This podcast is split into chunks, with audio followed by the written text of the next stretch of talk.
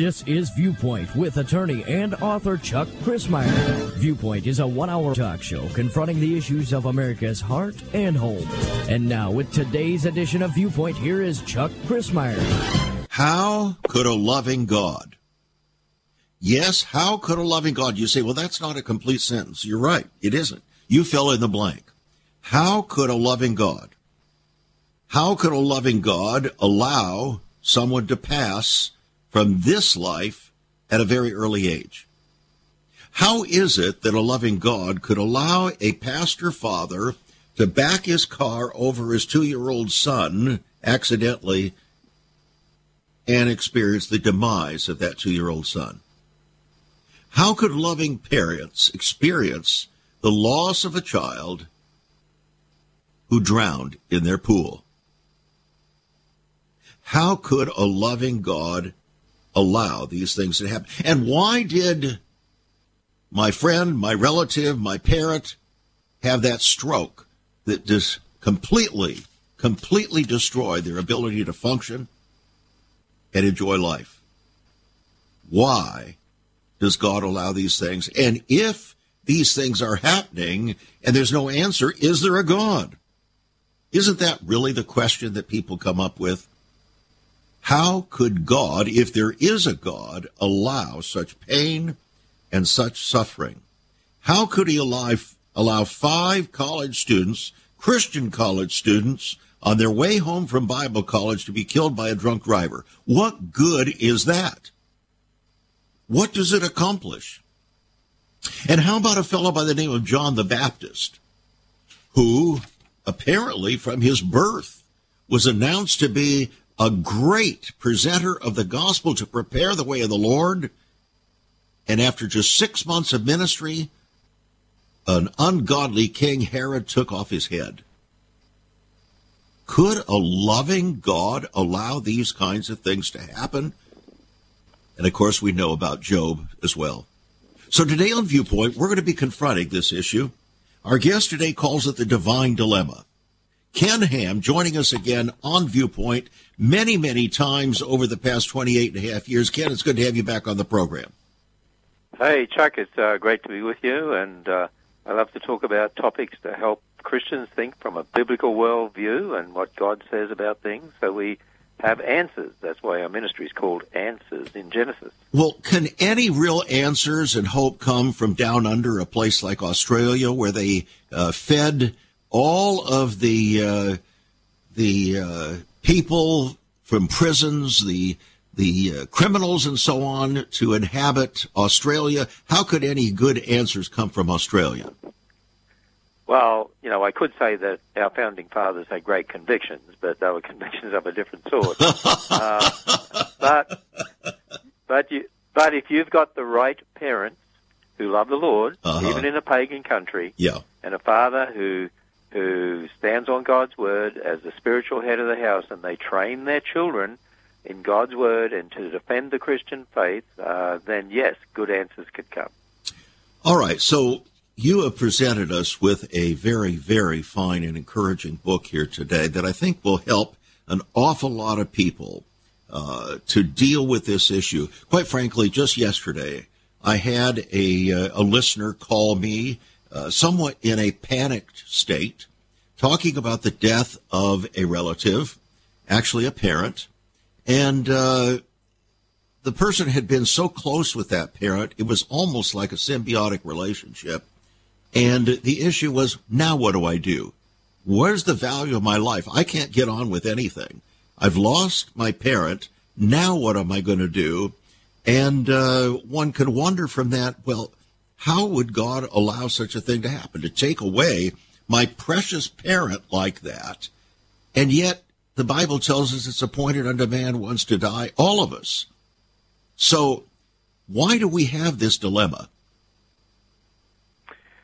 Well, uh, we could talk about that for a long time. You know, this is a question that's been, you know, dealt with um, over and over again down through the ages. It's a question people have. Christians have this question.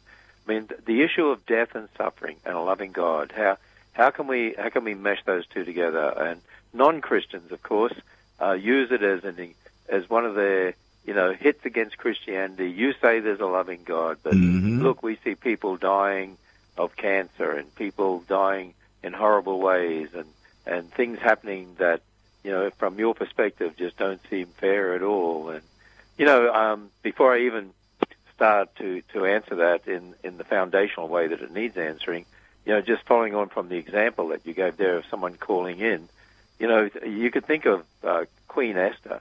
I mean, Mhm. probably the same thing was said about Esther as a child. You know, she lost her parents. Can you imagine them saying, you know, wh- why would God allow that? This person Mhm. has lost their, their parents. Good now. point. She's all alone, maybe an orphan. What, uh, you know, not not even, you know, others to care for or whatever. And then her uncle looked after her and that sort of thing. But yet God used all those circumstances to bring her to a point of being a famous queen who saved an entire group of people. So, you know, God is in charge of all these circumstances anyway. But, All right, so- the first thing, So if if God allows, in fact, actually designs suffering uh, for a purpose, then is God some sort of a megalomaniac uh, kind of a thing, or a, a sadist that he is going to uh, use other people's suffering to accomplish his purposes? Well, we've got to look at it look at it in the right way. We can't just look at the suffering we see today and say, now, how do we fit that with the Bible? Uh, in fact, you know, one of the things that I say to people is we've got to understand first of all what the Bible is. The Bible is not just a guidebook for life. The Bible is not just a book you add to your thinking. Mm-hmm. Uh, if you truly understand the Bible, it's a revelation from God who knows everything. We don't. We hardly know anything. We, in fact, compared to God, we know next door to nothing. Well, now wait a minute, Ken. You built the ark. You must know an awful lot, much like Noah back then. You're righteous in your generation. You must know an awful lot if you built the ark out there in Kentucky. Well, we started from God's word, and He gave us dimensions, and so we're able to use that to build the ark. And There that's you my go. point. You've, you've got to start from the word of God, who Exactly. knows everything, to build our thinking. And so, you know, over the years, like people often ask me questions like, "How do you fit death and suffering with a loving God? How do you fit the dinosaurs with the Bible?" Mm-hmm. And my point is, you don't fit anything with with God. You don't fit anything with the Bible. You use the Bible to build the right way of thinking, to have a true biblical worldview to understand the world. And the first thing we need to understand is God didn't make this world to be a world of death and suffering. He made it a perfect world. Everything was very good. There was no mm-hmm. death or disease or suffering, Right. no thorns. But the first man, Adam, rebelled against God. And God warned that if you eat the fruit of this tree, in other words, if you disobey God, if you don't obey God's word, you will surely die. And uh, because Adam disobeyed God, that's called sin, and that changed everything. That's why in the New Testament, Romans 8 tells us that the whole of creation groans now because of Adam's sin. Yeah. And so the, the thing we need to understand is the death and suffering we see in today's world is not God's fault, it's our fault because we sinned against a holy God. But even in a fallen world, God uses all those circumstances uh, for good. Yeah. And that's the thing we need to remember. All right. And that's what we're going to talk about for the balance of the program. It's the Divine Dilemma, friends. It's a hardbound book, uh, a, ni- a $20 book. Yours for 18 It's on our uh, website, saveus.org. Saveus.org. It's going to attempt to answer some of those questions. I think you're going to find the perspective extremely refreshing and helpful. We'll be right back. Once upon a time, children could pray and read their Bibles in school. Divorces were practically unknown, as was child abuse. In our once great America, virginity and chastity were popular virtues and homosexuality was an abomination. So what happened in just one generation? Hi, I'm Chuck Crismier, and I urge you to join me daily on Viewpoint, where we discuss the most challenging issues touching our hearts and homes. Could America's moral slide relate to the fourth commandment? Listen to Viewpoint on this radio station or anytime at saveus.org.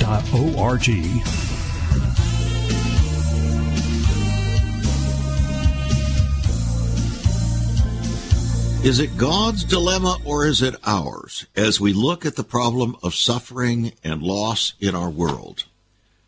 I don't know about you, friends, but uh, I've lost both of my parents. All of my all of my aunts and uncles are gone. Two of my siblings are gone. That is, lost their lives, both through cancer I alone, together with one sister, remain. And you say, well, what? I thought there were five children. There were. And the other sibling has been lost to the family because he chose to completely leave and abandon his family.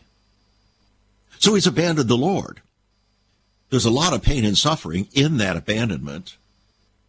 And why would God allow these things to happen? And how could that happen in a single family? How is it possible that in a family that was raised up in a pastor's home, went to church, sang the hymns, how is it possible that only three of them would embrace Christ and two would not? We don't understand these things, do we? Our special guest today, Ken Ham, with his book Divine Dilemma.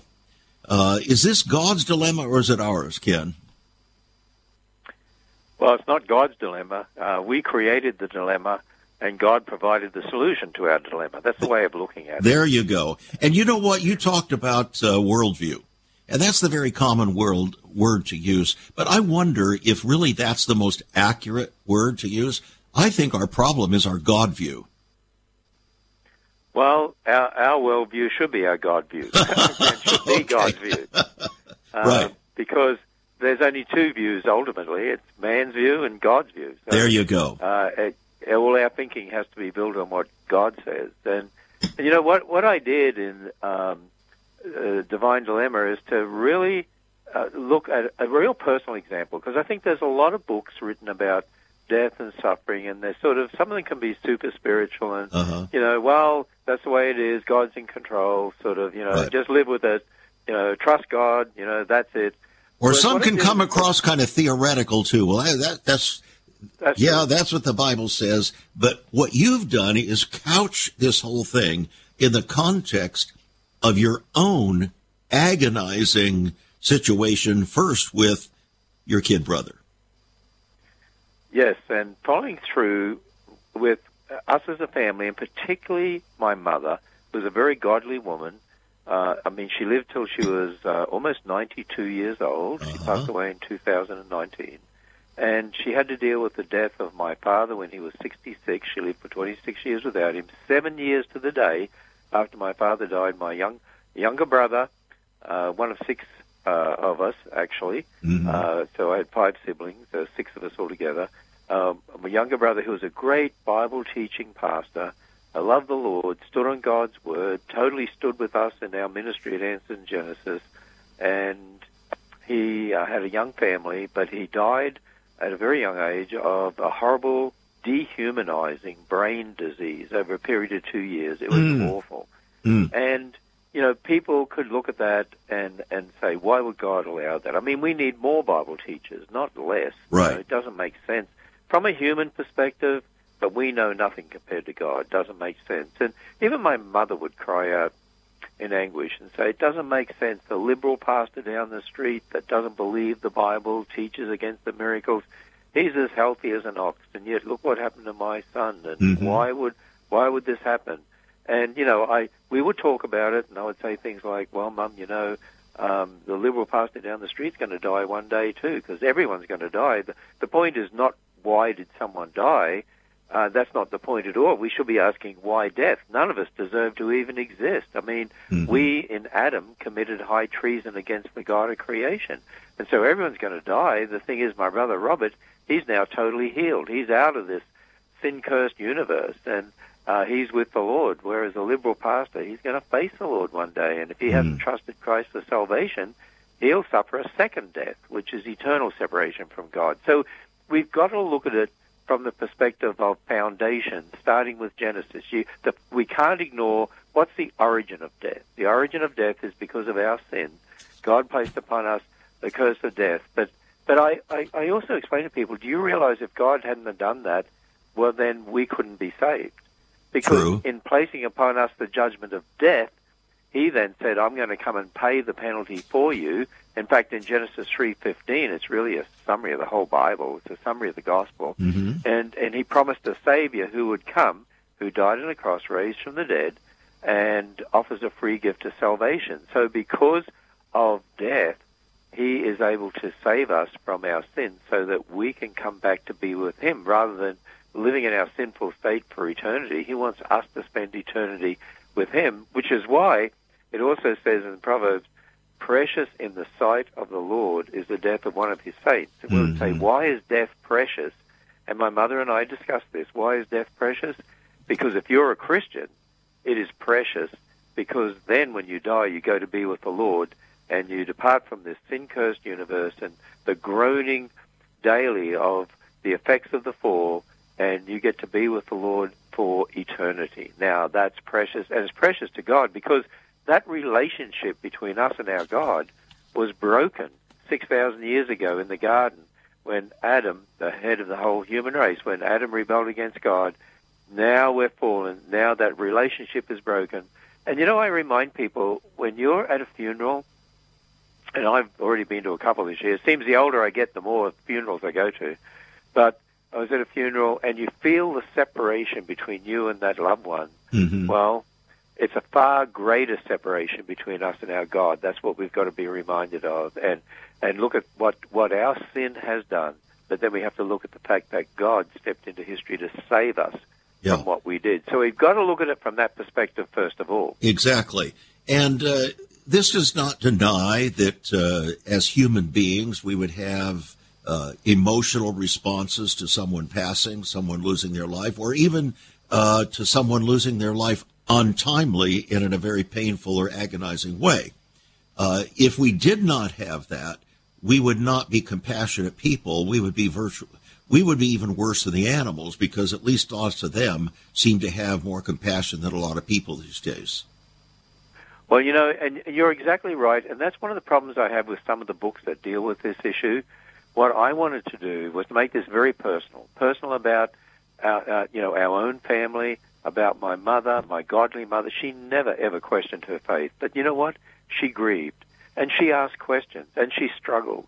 I don't know why God would do this. It doesn't make sense. Why would He take my my son? You know, why why take her husband at such a young age? He was such a great Bible teacher as well, and and and he and he raised up his family to love God and to stand on God's word. Mhm. And one of the things I want people to understand is it's okay to grieve. We're humans. We can ask those questions, and it, it, it's okay to struggle with all of that. But even through all of that, I and my mother and our family had to come to realize, nonetheless, we have got to get to that place, really the place that Job got to. Because, you know, a lot of people uh, say, I thought the book of Job was all about dealing with death and suffering and answering the question. And many people have said, but it doesn't answer the question. But it does. It does answer the question because when when Job, you know, first of all, uh, we know a little bit behind the scenes that Job didn't know about the devil coming to God and so on, Mhm. and we know he was allowed to inflict him, which he did, and you know, uh, and and his children died, and he lost his property, and then he was inflicted with disease, horrible boils, and so on, and so you know his friends gave him advice, which wasn't very good advice, and his wife even even gave him bad advice, and and then he wanted to sort of justify himself before God. And I think Mhm. that's something we should look at. We often say, God, this, why, why did this happen to me? This doesn't seem right. Job sort of wanted to justify himself, and then, then God, and, and, and because of who he is, he says, Job, I want you to listen to me. And then in Job 38, 39, 40, 41, and then into 42, we have God asking Job all sorts of questions and telling Job all sorts of things. It's interesting, the emphasis, too, in those chapters is on God as creator. Mhm. You know, and Job, do you know how this happened? And you know this, and can you can you explain this? And can you say this to the lightning? And do you know what holds these stars in place? And what about this?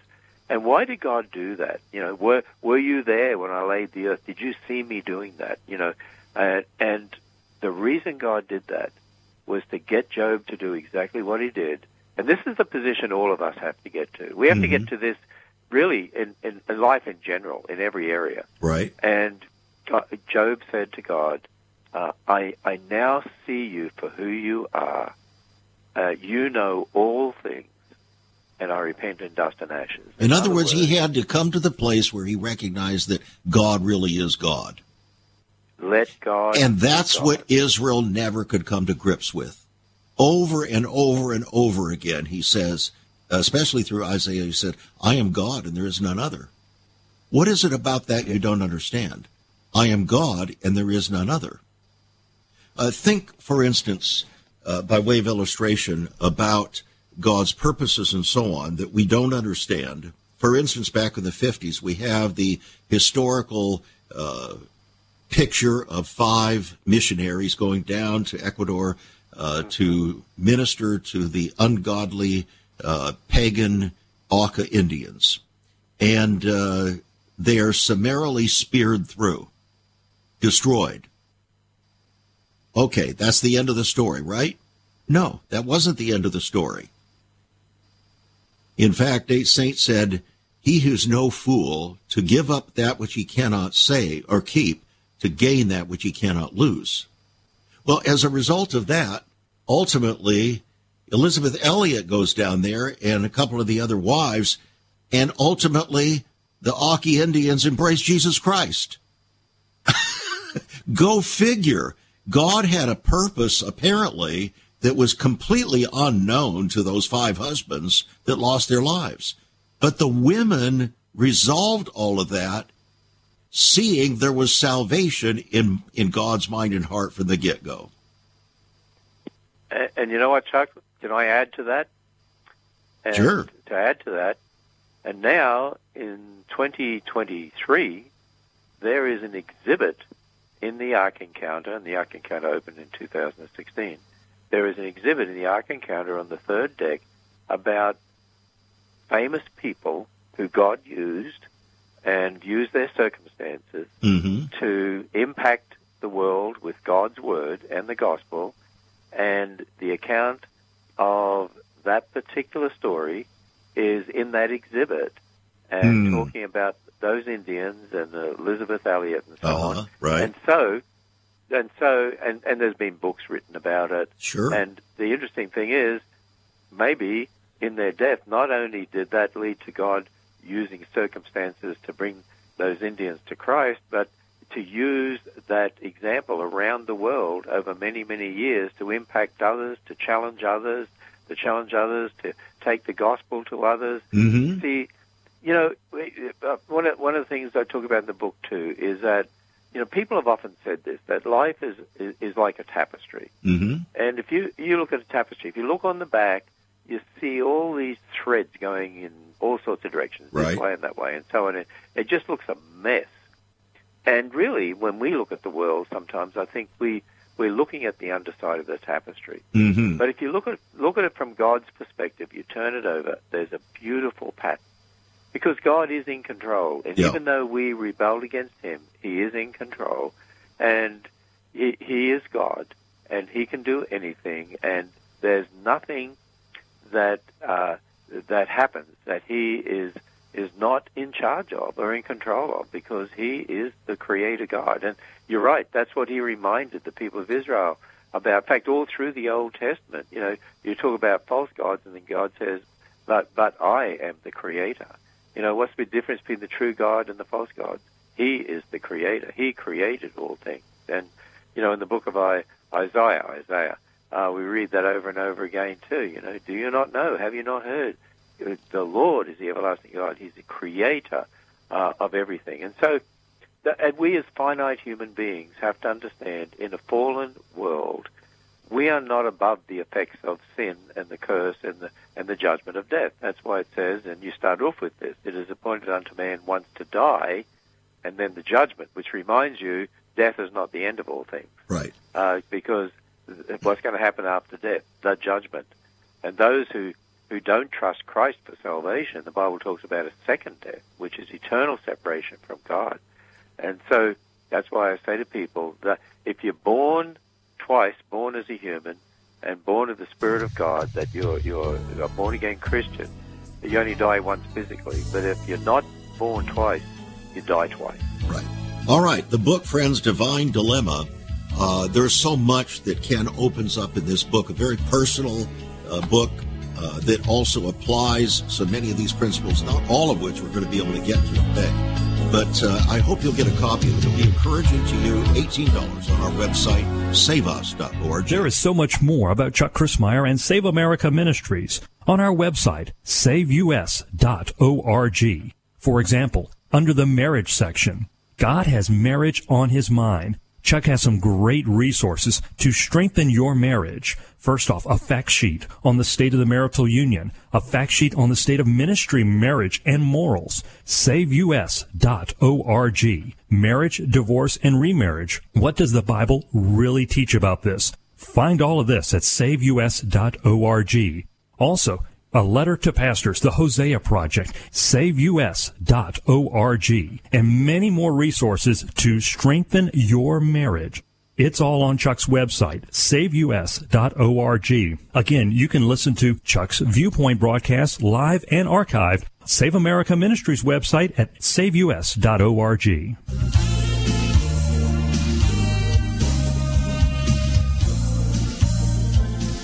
Years ago, Newsweek magazine came out with a feature article dealing with the life of Charles Darwin. You know, the one that came up with the uh, origin of man and uh, evolution.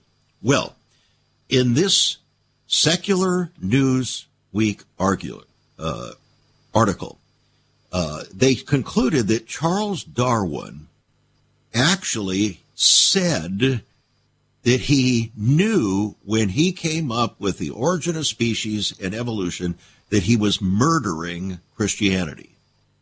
That's Charles Darwin. But what about Charles Darwin? He grew up going to church. And he had a daughter named Anna, or Annie, and unfortunately, Annie died. And Darwin couldn't handle it. Her cruel death destroyed Charles Darwin's whatever rele- uh, remnant of faith he had. He put that to death. And he would say that this period claimed the final death nail for his Christianity. Why? Because he couldn't explain his daughter's death. Well, the same thing happened with another guy, very famous. You may have known about this fella, but you might know him more by the acronym CNN. CNN, the founder, Ted Turner, very wealthy man, very bitter. Here's what the New York Times said Turner is a strident non believer, having lost his faith after his sister Mary Jane died of a painful disease. He said, I was taught that God was love and God was powerful. But he said, I couldn't understand how someone so innocent should be made or allowed to suffer so. So Turner turned against God and became very bitter. And his bitterness, as the scripture says, invaded the lives of many and continues to do so to this very day through his so called news agency. It's true. Today on Viewpoint, we're answering or attempting to respond at least to this uh, dilemma uh, Ken Ham, our guest today, calls it the divine dilemma uh, concerning whether how, how could a loving God allow such devastating things to take place, even to so-called good people. How could bad things happen to good people if God is loving? Well, uh, we can understand how God would allow bad things to happen to bad people, Ken, but it's harder for us to understand how bad things can happen to good people, isn't it?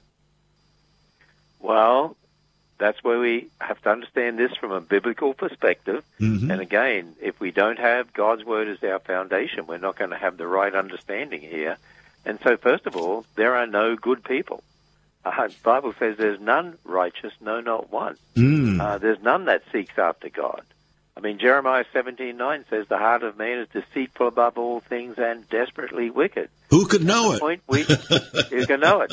Yes. The point is we have to understand that there are no good people. We're all sinners, and that means we're all deserving of the judgment of death because death is the penalty for sin. And so, you know, it's it's interesting. Uh, people like Ted Turner and others you know, they say, how can there be a loving God because of all the death and suffering in the world? They're looking at the world and they're saying, really what they're saying is, if there's a God, how could he create a world like that? But he didn't create a world like that. Mm-hmm. That's why you've got to look through God's word and let God's word speak to you. Because if God's, if you understand God's word, you realize, wait a minute, this is my fault. But they don't want to take responsibility. You know, right. we've got that sin nature, and, and we're just like Adam and Eve. We don't want to take responsibility for our sin. If you remember, you know, Adam blamed Eve, Eve blamed the serpent. We don't want to take that responsibility. Mm-hmm. But by one man sin into the world and death by sin, and so death came upon all men. We Romans five twelve. We have to understand, that, you know, it's our fault, not God's fault. And you know, from a non-Christian perspective, this is the interesting thing. There are many non-Christians who would say there can't be a loving God because if there is, He's unjust. Wait a minute. If you're not a Christian, how do you determine what's just and what's not? What's mm-hmm. your basis for exactly for, for, justice? You have no uh, foundation. Uh, it's just your whim. Yep, no absolute foundation, and therefore you can't accuse God of being unjust. And so, therefore, you know, as as you think about these issues, um, for for the Christian, we we understand that hey, God is just, and he made a very good world, but we messed it up. So now we're living in a fallen world. Mm. You know, it, it, and that's where we have to be careful because a lot of times I think Christians give the wrong idea. I think even a lot of churches haven't taught things correctly, and I find a lot of books and children's books don't teach things correctly. Yeah, because how many right. times do I see children's books that say God made this beautiful world we live in, and then they, they look out there and say, but it's not a beautiful world. People die, people get diseases, people suffer, people kill each other. This is not a beautiful world. And that's why we need to be teaching from the foundational history in Genesis. God didn't make this world as it is. He made the original world perfect, which is suffering from the effects of sin and the judgment of death and the curse on the ground and the judgment of uh, the flood of Noah's day, uh, the judgment of the Tower of Babel, we're living in a world that's gone through particular events in history, and unless you believe and understand those events, you won't understand the world today. And it's interesting you mentioned Charles Darwin and his daughter Annie, and, and one of the biographies written about Charles Darwin, it says any vestige of belief in God left him after his daughter Annie died. And mm-hmm. what's fascinating to me is PBS did a series on evolution. I think it was a 13 part series, and in one of those parts, it was all about Darwin. And they pictured Darwin and his family going to church. And they're in the, ch- uh, they're in the yard outside the church, and, and there's a graveyard there. You know, a lot of those older churches had graveyards right, sure. right there beside the church. And it, so this is the way PBS portrays it. So Darwin's wife and other children go inside the church. Darwin stays out. He's grieving over his daughter Annie. He stays outside in the graveyard. And then you hear from inside the church, they're singing a hymn, All things bright and beautiful, the Lord God made them all. I'm sure many people have heard that hymn. Mm-hmm. And what's, what's the PBS uh, series? What are they really saying? The, the, the producers who put this together, they're saying, you know, uh, how terrible. Darwin loses his child and they're going to church. Yeah. And they're singing about a God who made everything beautiful. There can't be a God. It's not beautiful. It's ugly his daughter died.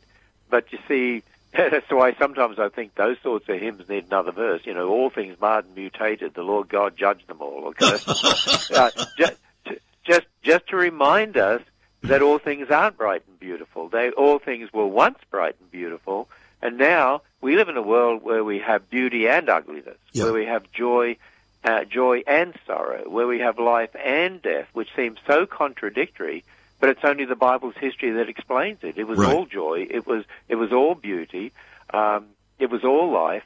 But now it's a fallen world, and that's why Romans eight says the whole of creation groans. Yeah. And, and it's also interesting that in Romans eight we also read the verse that all things work together for good um, to them that um, love God. To, to them that love God. And here's the point, though, that I think is very important. I make this point in the book a lot of people misunderstand that verse or misquote it often. Mm-hmm. Um, it doesn't say all things are good. It says all things work, work together, together, for good. Right. For good. Like they because, did with regard to uh, Jim Elliot and uh, the, exactly. the, the men killed yeah, as missionaries. You know, uh, or Queen Esther, and so on. Exactly. I think one of the you've explained uh, part of the situation, the conundrum that uh, millennials and Generation Z face, because they have largely abandoned the hope of the gospel. They do not have a b- biblical worldview or a God view. And so they look at the world and they're being told that it's awful, that America's awful, that everything is awful. And so they're hopeless and uh, they can't find an anchor for their souls. Uh, it's very difficult. Uh, they they can't even live apart from their parents in many respects uh, because they can't launch. It's they call it a failure to launch. They can't get married. Everything looks dark and hopeless uh, because they don't have this broader sense, like you're describing, that uh, yes, sin came into the world, and yes, when you walk in sin, there's going to be unrighteousness. There's going to be a lot more pain than there normally would be. But if you walk with the Lord in the light of His Word, what a glory He'll shed on your way. When you do His good will, He will abide with you still and with all who will trust and obey. And uh, so there are reasons why uh, suffering, regard, uh, many kinds of suffering are occurring in our world today, not just because of the sin of Adam, not be just because we live in a fallen world in that sense, but because people refuse to obey God. And there are consequences for refusal to obey God, aren't there? Oh, there certainly are consequences because God is the creator and he's the one that has a right over us because he owns us and he sets the rules. And if we disobey God, there are consequences. When Adam disobeyed God, there were consequences. Now, there's going to be death. There's always consequences. There's consequences because of sin. And, and you know, there's another aspect of this, though, as you talked about that younger generation, mm-hmm. Generation mm-hmm. Z, mm-hmm. and so on. And, right. you know, less than 9% of Generation Z now attend church. And when when you look at it, I believe there's been a great problem from the church mm-hmm. because the majority of Christian leaders, not all, but certainly the majority of Christian leaders, of Christian college professors, Bible college professors, seminary professors, we've even done research on this. The majority of them would believe in millions of years. Say it doesn't matter what you believe about the age of the earth, uh, and you can believe in millions of years. And here's the here's the problem if you believe in millions of years, you believe the fossil record was laid down millions of years before man, and that really came out of atheism of the 1800s. Mm-hmm. The fossil record was laid down millions of years before man. The fossil record is a record of death, not just death, but there's diseases like cancer in the bones in the fossil record. And so you, generations of kids in our churches and Christian colleges, universities, um, um the majority of them have been taught all the death and suffering you see today has gone on for millions of years.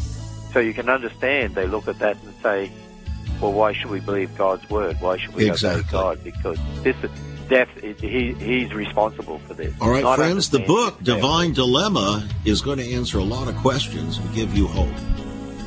$18 will put this hardbound $20 book in your hands. It's on our website, saveus.org. Call us. We'll be right back. Have you ever considered what the early church was like? Many people are developing a heart longing for greater fulfillment in our practices as Christians. A recent study showed 53,000 people a week are leaving the back door of America's churches in frustration. What is going on? Why has there not been even a 1% gain among followers of Christ in the last 25 years? Could it be that God is seeking to restore first century Christianity for the 21st century? Jesus said, I'll build my church. Is Christ by his Spirit stirring to prepare the church for the 21st century? The early church prayed together and broke bread from house to house. They were family, and it was said by all who observed, Behold how they loved one another. Incredible. But the same can be found right now. Go to saveus.org and click Cell Church. We can revive first century Christianity for the 21st century. It's about people, not programs. It's about a body, not a building. That's saveus.org. Click Cell Church.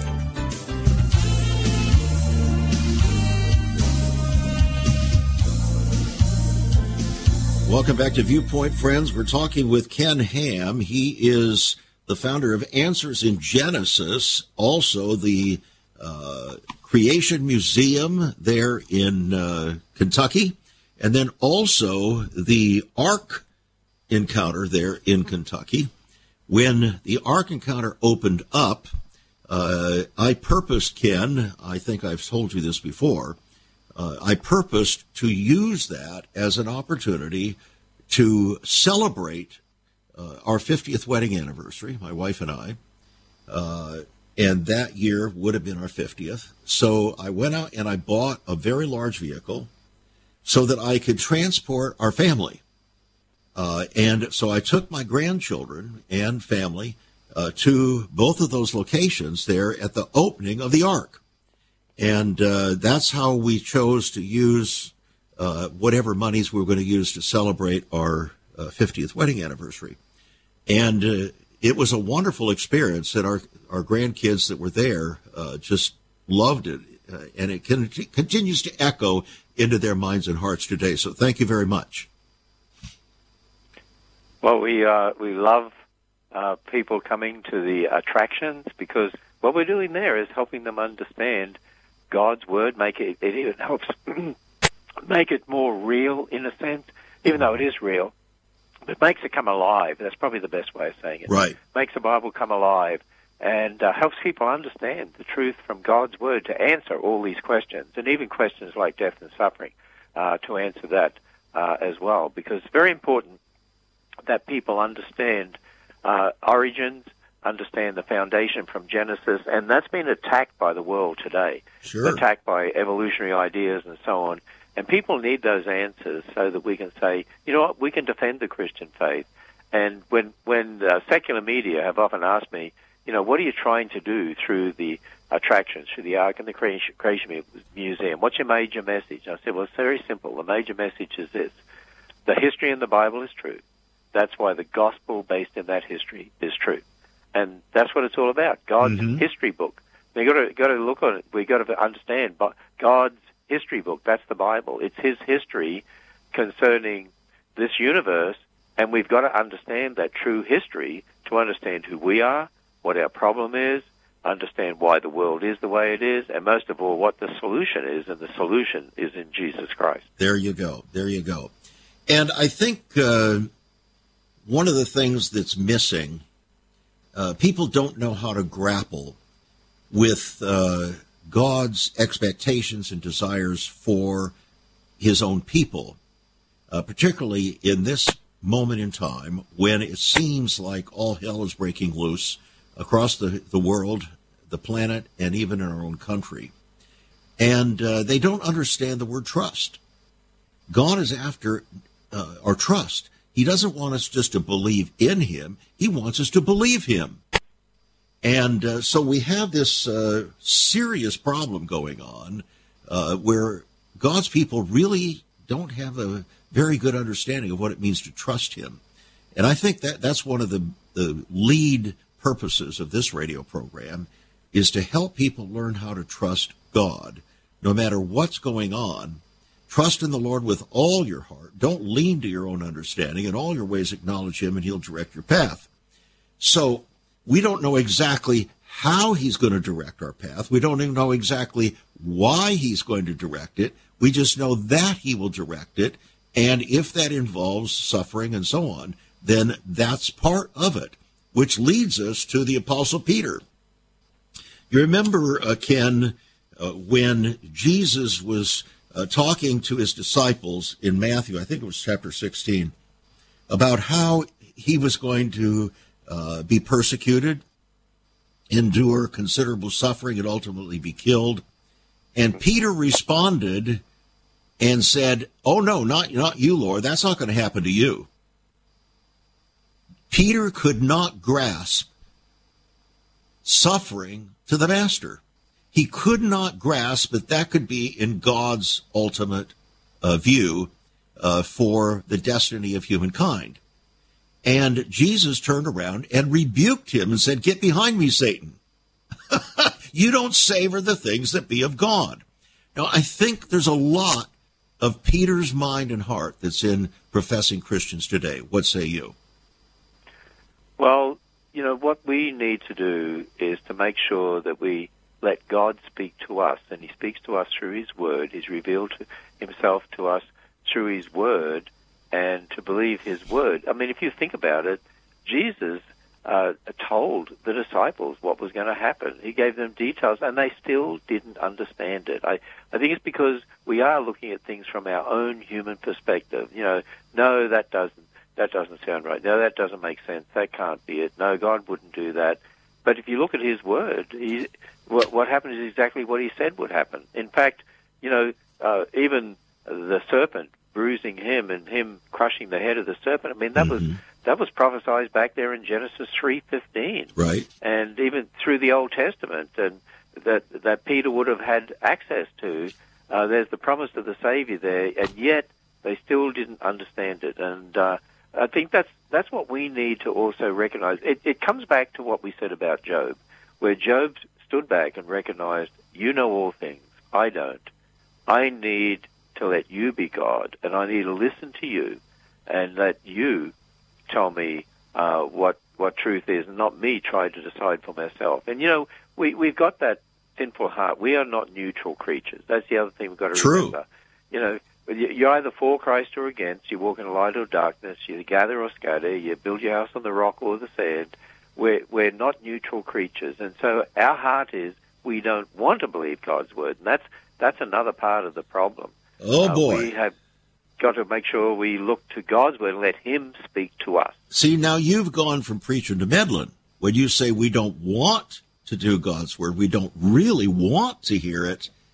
That's where our problem really is. And uh, without that, there will be no repentance. And without that, there will be no reconciling to God. Without that, we're going to continue to wander in sin and rebellion. And the Bible says that rebellion is as the sin of witchcraft. And so it leads us backwards rather than forwards because we just don't want to do what God says. And the reason we don't want to do it is because we don't trust Him. Isn't that right? That is right. And, you know, as an example for all of us, when God was talking to Cain, and you know that Cain killed his brother Abel, mm-hmm. and God was talking to Cain, and we know that Cain had a heart problem. And God was saying to, to Cain, sin desires you. Its desire is for you. It's contrary to you. Mm-hmm. It wants to master over you. And God was warning Cain, don't let sin master over you. You master over it. And he let it master over him. And what happened? He killed his brother Abel. We've all got that sin nature, and we haven't got to stop letting it master over us. We're going to make sure we master over it, and we can only do it through Christ. Uh, he promises that you know there's no temptation we can't overcome in Christ. That's why we have to look to Him every day. Have to look to His Word every day. Your Your Word have I hid in my heart, so I might not sin against you. You know, um, the, the the verse of Scripture you quoted earlier about trusting the Lord with all your heart and lean not to your own understanding. It's one of the verses my my parents taught me to memorize, and mm-hmm. then. Uh, the the other verse is trust in the uh, to um, your word have I hid in my heart yeah. that I might not sin against you, because my parents taught me make sure that you always judge your feelings, your behavior, everything you do, think against the absolute authority of God's word, because anyone who trusts in man's wisdom is a fool, the scripture says. Mm-hmm. We have to make sure we're trusting in God's word and judge everything against God's word. That's what we should always be doing. And, you know, with this whole issue of death and suffering, we've got to stop looking at it from this doesn't make sense from my perspective. You know, why would God do this? I mean, we can we ask those questions. I understand that, but we've got to get to that position like Job and recognize. Wait a minute, we don't know any anything compared to God. God's told me what happened. He's told me about this world. You know, is it a point under man wants to die? I, I'm reminded of Luke, where a tower fell on people, mm-hmm. the Tower of Siloam, and it killed 18. And Jesus asked the question, were they worse sinners than others that this would happen to them? And then, and then his answer is this, repent. I mean, think about this.